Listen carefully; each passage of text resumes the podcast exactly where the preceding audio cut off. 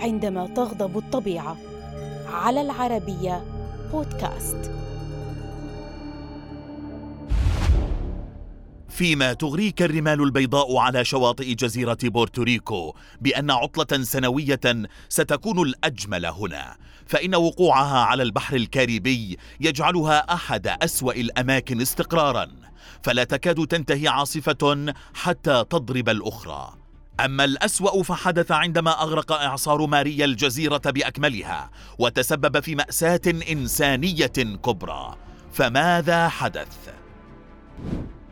في صبيحة العشرين من سبتمبر للعام 2017 كانت جزيرة بورتوريكو على موعد مع إعصار مدمر اعتبر الأكثر عنفا منذ ثمانين عاما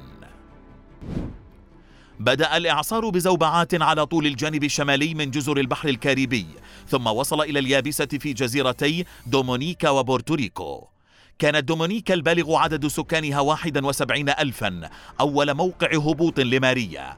وصنف حينها بالفئة الخامسة قبل أن ينتشر إلى جزيرة بورتوريكو التي يبلغ عدد سكانها ثلاثة ملايين وأربعمائة ألف نسمة وتتراجع قوته إلى الفئة الرابعة. بلغت سرعة الرياح 155 ميلا في الساعة. فكانت قادرة على اقتلاع الأشجار وأسقف المنازل الخشبية كما أسقطت محطات رصد الطقس والأبراج الخلوية. انقطعت الكهرباء عن الجزيرة بالكامل وأصبح الوصول إلى المياه النظيفة والطعام مقيدا بالنسبة إلى معظم الناس. دون سابق إنذار. اضطر أكثر من 130 ألف بورتوريكي لترك منازلهم. حصدت الكارثة أرواح آلاف من السكان. وفيما قالت تقارير رسمية إن القتل تجاوزوا 1400 شخص.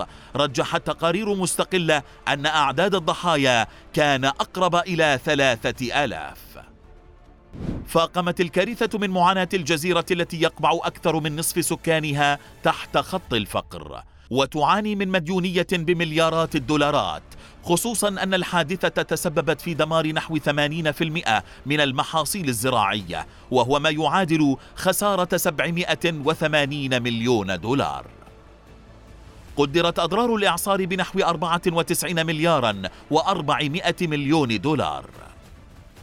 وطلبت أكثر من مليون ومئتي ألف أسرة مساعدات إغاثية وإسكانية. بالنسبة إلى سكان الجزيرة الكاريبية التي باتت إحدى أراضي الولايات المتحدة منذ أن تنازلت عنها إسبانيا. كانت هذه هي أقسى كارثة إنسانية عرفها الناس هناك. فمن لم يفقد قريبا خسر بيته أو مصدر قوته.